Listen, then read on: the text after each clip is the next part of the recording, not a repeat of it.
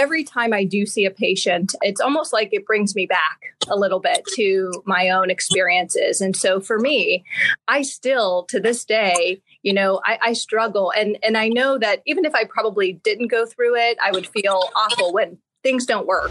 Welcome to Inside Reproductive Health, the shop talk of the fertility field. Here you'll hear authentic and unscripted conversations about practice management, patient relations, and business development from the most forward thinking experts in our field. Now, here's the founder of Fertility Bridge and the host of Inside Reproductive Health, Griffin Jones. Today on the show, we have a really interesting format because it's National Infertility Awareness Week. So I wanted to invite on a provider and their patients so that we can both go through the fertility journey together to see what it's like through the eyes of a patient, through the eyes of a provider, and a provider that has also been through the journey herself. I'm joined by Dr. Nicole Barker, who is a board certified reproductive endocrinology and infertility specialist at Seattle Reproductive Medicine in their Tacoma office. She went to medical school at Ohio University. She completed her OBGYN residency and her REI fellowship at University Hospitals at Case Medical Center in Cleveland. She has been published in several journals on several topics, and her special clinical interests include fertility preservation, PCOS, recurrent pregnancy loss, and lifestyle effects on fertility. I'm also joined by one of her patients. Stephanie is originally from the Seattle, Washington area. She is married to her husband, Nick, and they have three beautiful children, all of whom are from IVF from two different cycles and has been gracious enough to come onto the program to talk about this experience from both sides of the clinical perspective. Stephanie, Dr. Barker, Nicole, welcome to Inside Reproductive Health. Good morning. Thank you for having us. Well, I'm so excited to interview two people. This is my first time interviewing two people at once on the podcast, and I think we have a really interesting lens for doing this because, Dr. Barker, you went through the infertility journey yourself. I did. Yeah. And a lot of people ask me if it was because of that why I went into the field, but I actually I found out kind of mid training or right at the end of my training. So, but I always say that it was one of the best experiences for me to learn. So I would never trade it for the world. But yeah. I'm looking forward to seeing how this parallels with our patient's journey because Stephanie, you said you were trying to you and Nick were trying to conceive for three years. Yes. Can you talk a little bit about what it's like when you when did you start noticing that you're having trouble, and then where do the search for information and the decision making process and how you're talking to people how does it go from we realize we're realizing that we're having trouble now through the rest of what it's like to process that? Okay, so at about the six month mark, I kind of took a pause for a minute and thought maybe there might be something. But after speaking to just my OBGYN, you know, I was advised it can take healthy couples up to a year and that I needed to give it some time, that we were young and that, you know, just give it some time. And so I did that. And then after a year, I was given a referral over to SRM because everything that my OB could find, there was no reason why I shouldn't have become pregnant. So, and when I got the referral sent over, I started doing research on the different doctors at SRM. And that's kind of how I made the decision to go with Dr. Barker. Are, are you searching for information on your own at this point, or do you go right to your OBGYN and say, this is what we're going through. Well during during our trying to conceive journey i had been doing you know the research online and joining you know forums and support groups myself online and on facebook. And there's there's a large community out there of trying to conceive and people battling infertility. And so i kind of use those resources and outlets for information and then alongside my obgyn the TTC community is really big. At this point in your mind, is what you're going through exactly that trying to conceive or have you thought about that this is infertility I had not given myself the diagnosis of infertility yet. I just thought we were trying to conceive and maybe taking longer, but I knew I knew that the trying to conceive community was huge and I was looking for all the tips and tricks and support and help and so that's where I went. So then you go to your OB. Do they refer you right away? Do you go through some tests? Do they try any forms of treatment before they refer you?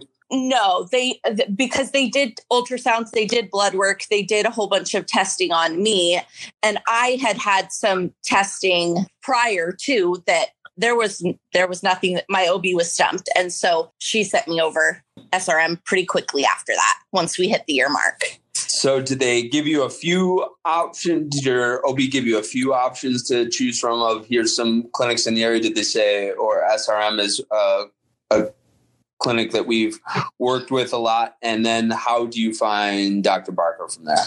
So I was given a couple different options of of ones inside, you know, or local to me, but they highly recommended SRM. And then I started, you know, kind of searching on my own the doctors and, you know, reading reviews and doing all of that. And that's how and I I, I came across Dr. Barker and I'm very thankful I did. Dr. Barker, your journey was I got the impression just from how you explained it before you went through REI training. So actually, I was a fellow at university and I was in my third year. I think my husband and I got married when we were in my first year.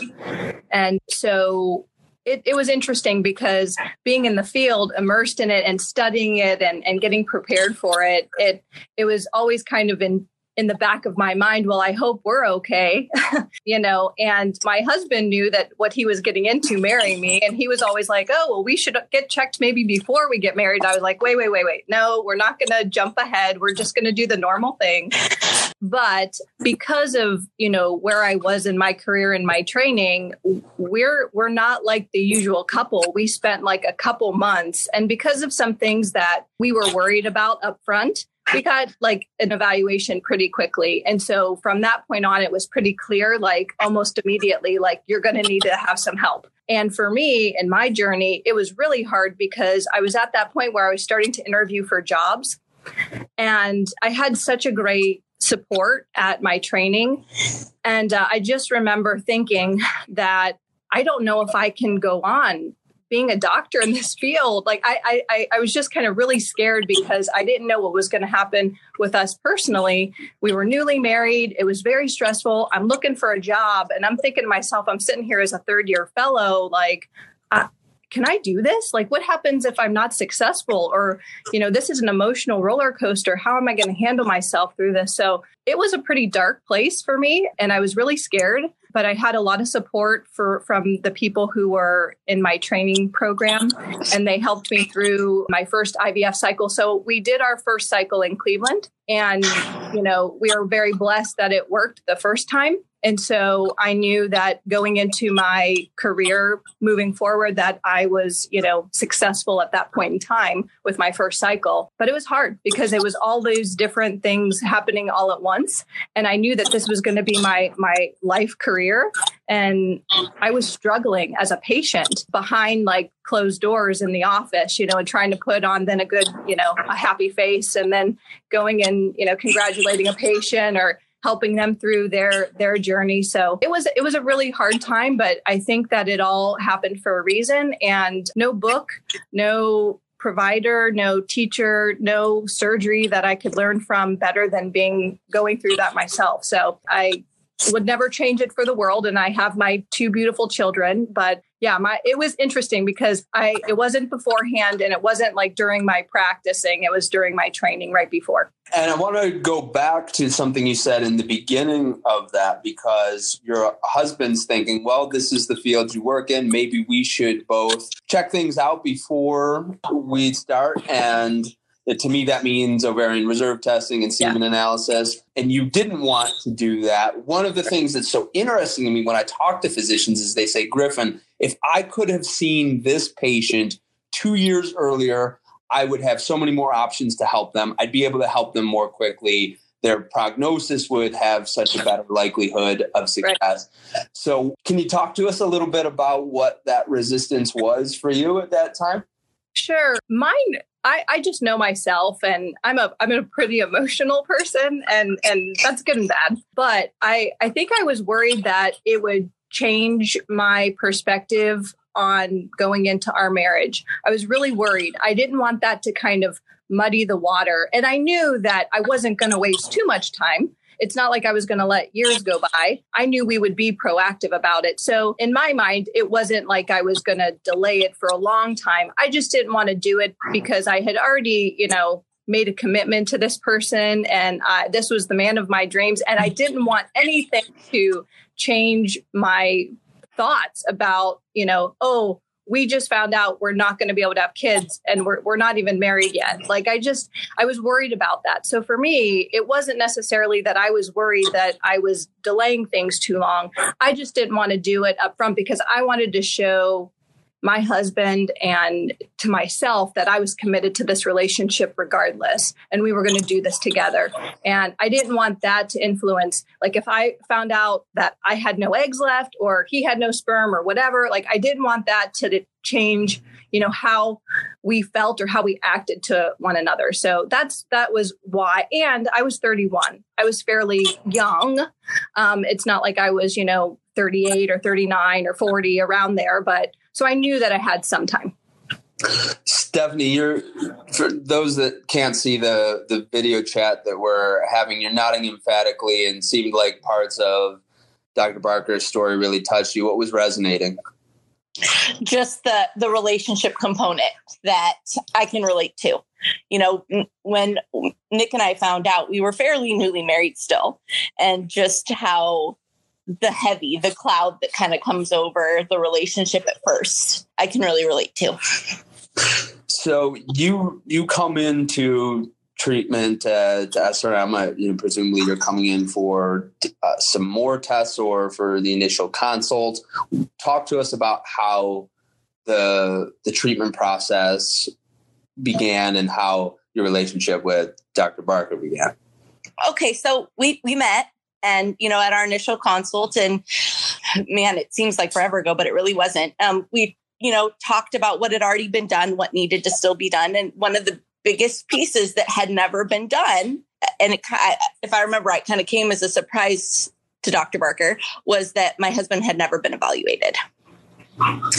And so that was the first piece that needed to be done and so we got an evaluation and then he met with a urologist. I'm not, I don't remember his name, a really kind older gentleman that worked at SRM at the time. I'm not sure if he's still there or not, but we met with the urologist and we were given, we were basically told that IVF was our only option, that the chances of us conceiving over our entire fertile life was next to nothing without IVF. Nicole, is that common that someone would come that oh, an OB refers after they have done some testing for they've done the blood work, presumably AMH and FSH, and done the ultrasound for the female patient, but they didn't do anything to either you know have the male partner checked by their urologist or referred to someone. Is that common? That one. Um, I I kind of see it all over the board. So I will see patients who neither have had anything because the provider is really just telling them, hey, just go there, get it all done under one umbrella. I have other providers that I know enjoy doing the initial workup with the, the couple. And if they find something that they can't address, then referring them on. But I, uh, for sure, a lot of times OBGYNs are just seeing the female patient. And so I think that it naturally, it's easier to just say, oh, let's do these tests on you.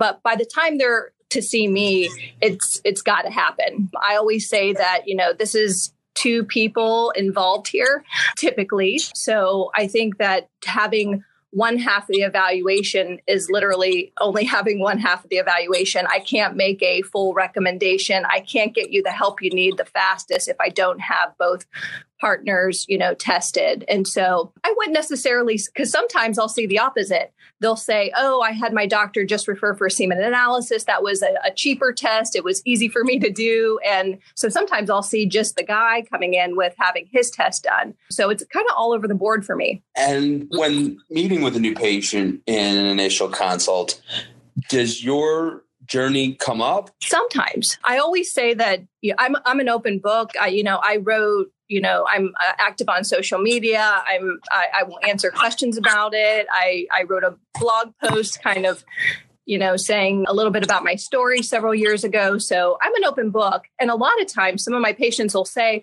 oh i read that. So i kind of knew what was going on up front. But you know, I, I don't necessarily make a point to talk about it if they ask about it, or if I feel like they're struggling in some way where I feel like I can maybe interject, like, oh I, I remember remember that time and maybe i'm talking about the couple to the couple about how they can interact with each other and support each other and i'll kind of just say you know hey when me and my husband went through this you know we dealt with it differently. This is how he dealt with it versus how i dealt with it or oh, hey, I remember how much those progesterone and oil shots stung. Let me tell you, like what I did, you know. So uh, I don't necessarily say, oh, hi, I'm Dr. Barker. I'm an infertility survivor. Hi, how are you doing? But I, I think that if it's an appropriate and it comes up, I'm I'm more than happy to to discuss it. And a lot of times if they don't know that I've been through it, they're either kind of like, oh my gosh, thank you so much for telling me this. I'm so glad that you're with me on my journey and you know what we're going through.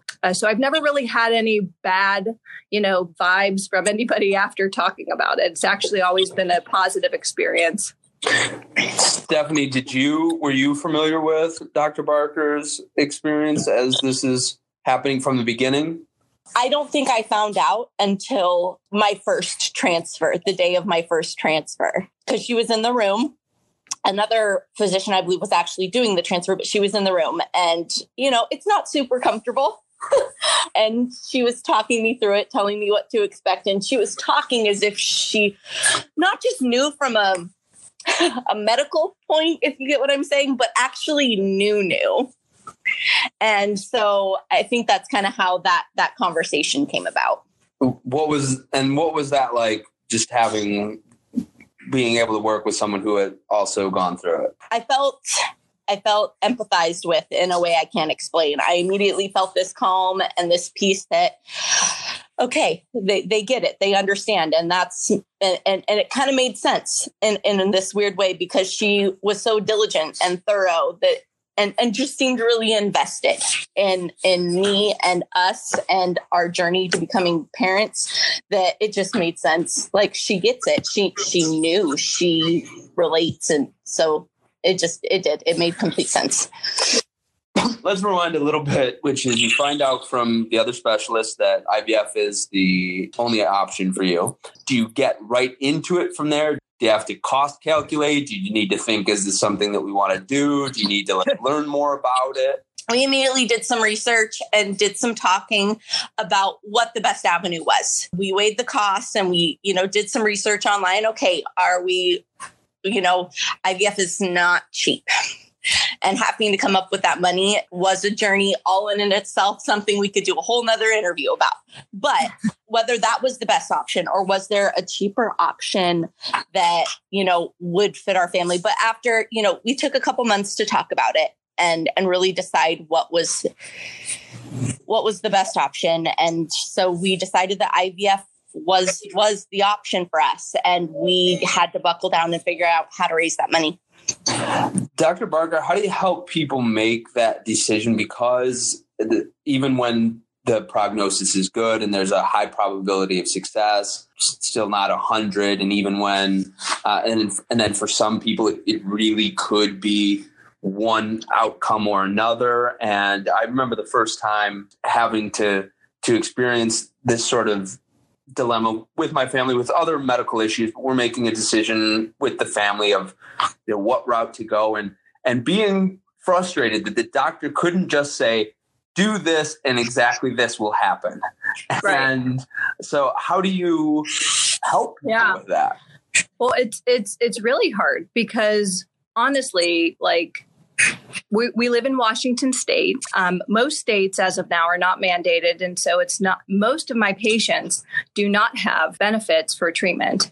And it makes it very hard because as soon as the patient comes into my office, that is not it's in the forefront of my mind. Yeah i want to make the best recommendations for my patients clinically but i know that they're sitting across the desk from me and you know they're kind of just waiting at the end. So how much does all this cost? You know because that always comes up and they know sometimes that's like the limiting factor of them even getting into my office. They've been told by the obgyn already they should go see me but yet they're they're afraid that they're going to be already as soon as they step in the door like their pocketbooks are just going to be drained. And um, so what we do is if they you know are talking to me about it luckily if they have some insurance coverage it will usually cover diagnostic testing. If it doesn't we go over okay, what is the most important things of the diagnostic testing? What are the big hitters that we can just knock out that are the cheapest? And we go over that. Okay. They talk with our financial counselors the same day as well. So I can give them ballpark figures and they go and they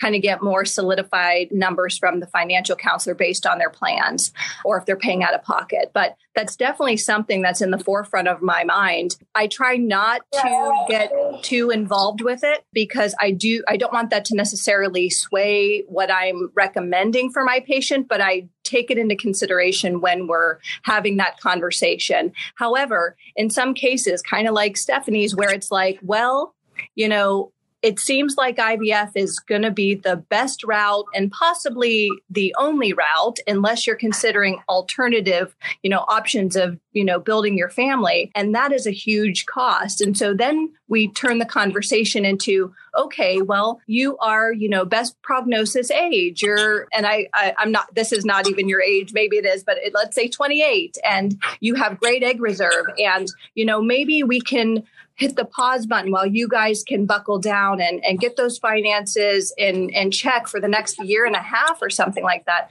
So a lot of times, especially where I'm at in Tacoma, the demographic is a little different than in Seattle proper, where a lot of times they might have coverage with insurance. But for us down in Tacoma, that's not necessarily the case. And especially with IVF, what we're talking about is okay, how much time do you need? And is that from a clinical perspective going to be okay where it's not going to jeopardize your chances of success. And so a lot of times what i see is i see them at the initial visit then they might not come back for a while.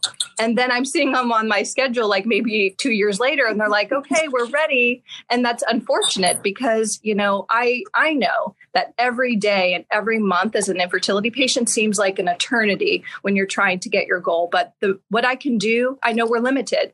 And until those change and I'm I'm glad to hear New York is changing and different states are kind of hopefully getting on the bandwagon. So I'm I'm hopeful, but you know, I, I, that's how I approach it. I talk about it up front because I know that they're worried about it and I and we try to kind of, you know, figure out together what is the best path for them and what's the best clinical path and is that even feasible for them. Stephanie, let's talk about that eternity. okay. Uh, so we're the were the two cycle you you had three children from two cycles. Were those the only two cycles that you went through? Yes. Okay so no failed cycles but no. still you're you know just so you start treatment and then what is that like both from how you're processing information and how you feel and what you think is going to be next so I'm hopeful and I'm excited that all of this work leading up to this moment, you know, the years that it took to get us here, um, I'm excited, I'm hopeful, but I am terrified. I am terrified. We literally put all of our eggs in that basket. like we literally put everything in into this. And the it's you know, I didn't have as much anxiety the second cycle. I was pretty confident, pretty hopeful the entire time. But the first time around, we had you know, it was our first time. We didn't know what was going to happen. We didn't know how my body was going to respond and how everything was going to come together and if we would end up pregnant. It so there was a lot of anxiety, but there was still a ton of hope underneath it all. But that waiting period was torture.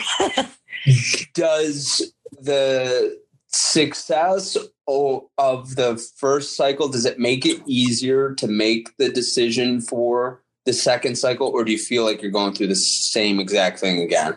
I mean, we, we did have to, you know, especially in my particular situation, you know, doing a whole new cycle was was an option. We did have another option, but our odds weren't good.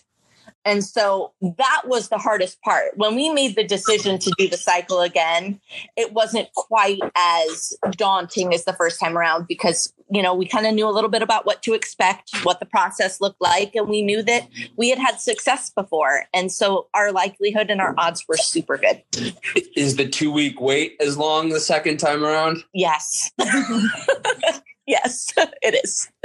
And so, Dr. Barker, you went. You said you went through your first cycle back in Cleveland. Yeah. Is that to say that you did go through more than one? Yeah. Cycle.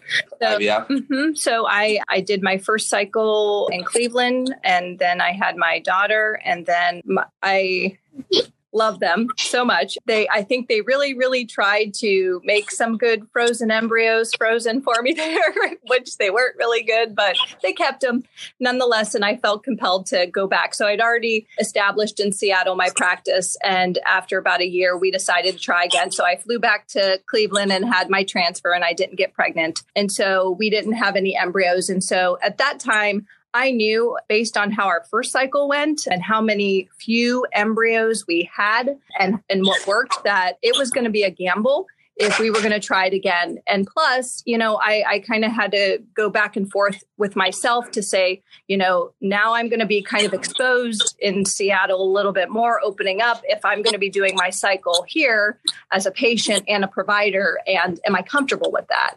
And after being here, interesting enough, I think some people kind of withdraw a little bit in those situations. But for me, I was so comfortable with my practice and all of my partners and the nursing staff and everything that to me, it made so much sense that I was in such good hands that we were gonna we were gonna try again, and so it, it wasn't easy because I put myself in the patient place like from scratch. So I made an appointment with my partner. I sat down with her and she picked out things that I, you know, she was like, well, you know, you're going to take your boards at this time. Are you sure you want to do it during this time? Is this a good time? Should we get Dan, you know, to see the urologist again? And all these things that I didn't want her to say. I was trying to doctor myself and just push on, push on.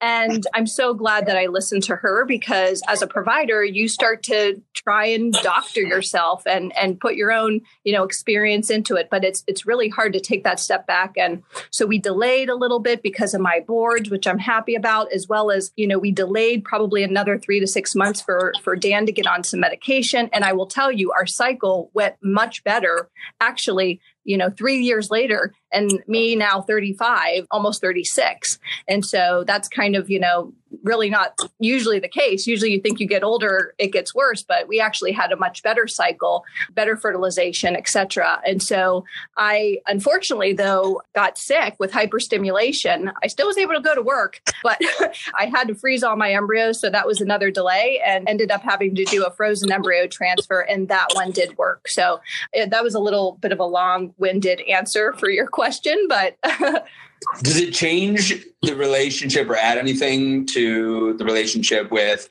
your partner? Is it just is it just seeing another patient and I'm seeing another doctor or is no, I I think that it's special because you not only know this person, you know, is a good doctor, but you know them also on a personal level and they know you. So you're kind of invested and, and sometimes it's a little scary because, you know, I am also thinking about how they feel about being involved in my care and i know how stressful that is because they're they're you, obviously we want the best for everybody but when you're somebody's colleague and friend it's almost like heightened you know so it, it's a special bond and it's great but at the same time you know it is hard because you you you kind of are wondering like oh if this doesn't work out are people going to find out that i'm not pregnant and then not want to talk to me or not want to say something? you know like it, there's a lot of things that and that is so many levels stephanie when after cycle number two now you've got three beautiful kids how would you describe where you are now in terms of the journey? I have a lot of pride in my husband and I and my care team. I, I just have a lot of pride. And, you know, through that, entire journey, I tried to remain determined, you know, even when it was hard to do so. And now I've just kind of funneled that determination elsewhere, you know, to raising these three kids that I was blessed with myself, my husband, you know, Dr. Barker worked so hard to be able to make a reality for us. I've just kind of funneled that determination into not missing a second and and raising happy, healthy kids. And to conclude, what would you say to someone who is in the position now that you were when you were trying to conceive for three years? Because there are people out there that are waiting one year, two years, three years, probably not seeking expert consulting before they should be, what would you say to those people? They have to decide what's right for them. But once they've decided that they want to be parents, seek help, be loud about it. Don't don't hide. There's nothing to be ashamed about. There's nothing to be embarrassed about. This is this community has meant more to me in the last 4 years than I can even express. And the amount of love and support that you're going to feel while you're on this journey is unfathomable and you don't have to go through it alone. You don't have to you're not meant to. There's certain things that we're not meant to go through alone and i truly believe this is one of them. And nicole what about you? You are uh, on one hand you're you also have beautiful children from this whole process but then you put your jersey back on and are, mm-hmm. are back on the the field and the other side. So what what is the the conclusion or ongoing feeling of the journey for you? Well, it, it's interesting because, like you said, you know, I've I've now put the jersey back on, the helmet back on, and I'm I'm I'm back in the game. You know, a day in and day out, and and it seems like you know my youngest is almost four, so it's it's quite a bit of time that has passed since I've been in the patient's shoes. But I will tell you that experience really never leaves you, and I think there's something to be said though too that for me as a provider it's almost interesting. And i i'm maybe it's just unique to people who have been through it. And i know there's many providers out there who have struggled and done treatment but every time I do see a patient, it's almost like it brings me back a little bit to my own experiences. And so for me, I still to this day, you know, I, I, struggle. And and I know that even if I probably didn't go through it, I would feel awful when things don't work or my patient uh-huh. miscarries or you know things didn't go as planned because that's the reality. Stephanie stephanie and i were very lucky because we we we had success. I think for me as a provider it's hard because i have many patients who are not at that goal and i'm still on my journey as a provider of you know how to how can i best help support them through that. And I, I think that my experience just affects that ability. Sometimes it's it's more of I, I want them to be more aggressive faster, but yet I don't want to influence them because maybe they don't want that. But I use my I'm drawing back to my own like experiences. And so I have to balance me trying to put my own personal thoughts on a patient, right? Of what I think they should do. So it, it's hard. I have to kind of stop myself and be like, okay, clean slate clinically here are the you know the the chances of success. Here's what i recommend. But that might not be for them. You know i might have a patient like stephanie and nick who who said you know what dr barker ivf is not our route. So what else can you do? What how can you support me? And so for me i think that it's been a, a journey uh, just in my career of how to how can i best support people through this? And it is hard for me because i want everybody to come out with the, their their goal. It's just that i can't tell them when that's going to happen i can't tell them if it's going to happen and all i can do is kind of give them the options and help support them so well i realized it wasn't had a three way conversation on the podcast. Sarah and Tracy from IVF Babble going to send me some angry text messages. But it is the first time that I've ever had a no. conversation like this where I've been able to talk to two people who were both on different sides of the same journey. And it has been a really enlightening conversation. I know that our audience of practice owners and physicians and practice managers is really going to enjoy it, but also the infertility community that follows us on Instagram is really going to benefit from this as well during National Infertility Awareness Week. So, Stephanie, Dr. Nicole Barker, thank you both so much for coming on Inside Reproductive Health. Thanks for having Thanks me. Thanks so much, guys. You've been listening to the Inside Reproductive Health podcast with Griffin Jones. If you have a strong opinion about today's episode, we want to hear it. Agree, disagree, or have another point to add? Please email podcast at fertilitybridge.com and tell us if you recommend a guest or a topic for a future episode. If you're ready to skyrocket your fertility practice's growth and double your IVF cycles, schedule your fertility marketing discovery call by clicking the link in the show notes. And if you just want to learn more tactics to market your fertility center, download our free ebook, The Ultimate Guide to Fertility Marketing, on fertilitybridge.com, also available in the show notes. Thanks again for listening to the Inside Reproductive Health podcast, and we look forward to talking more fertility shop on future episodes.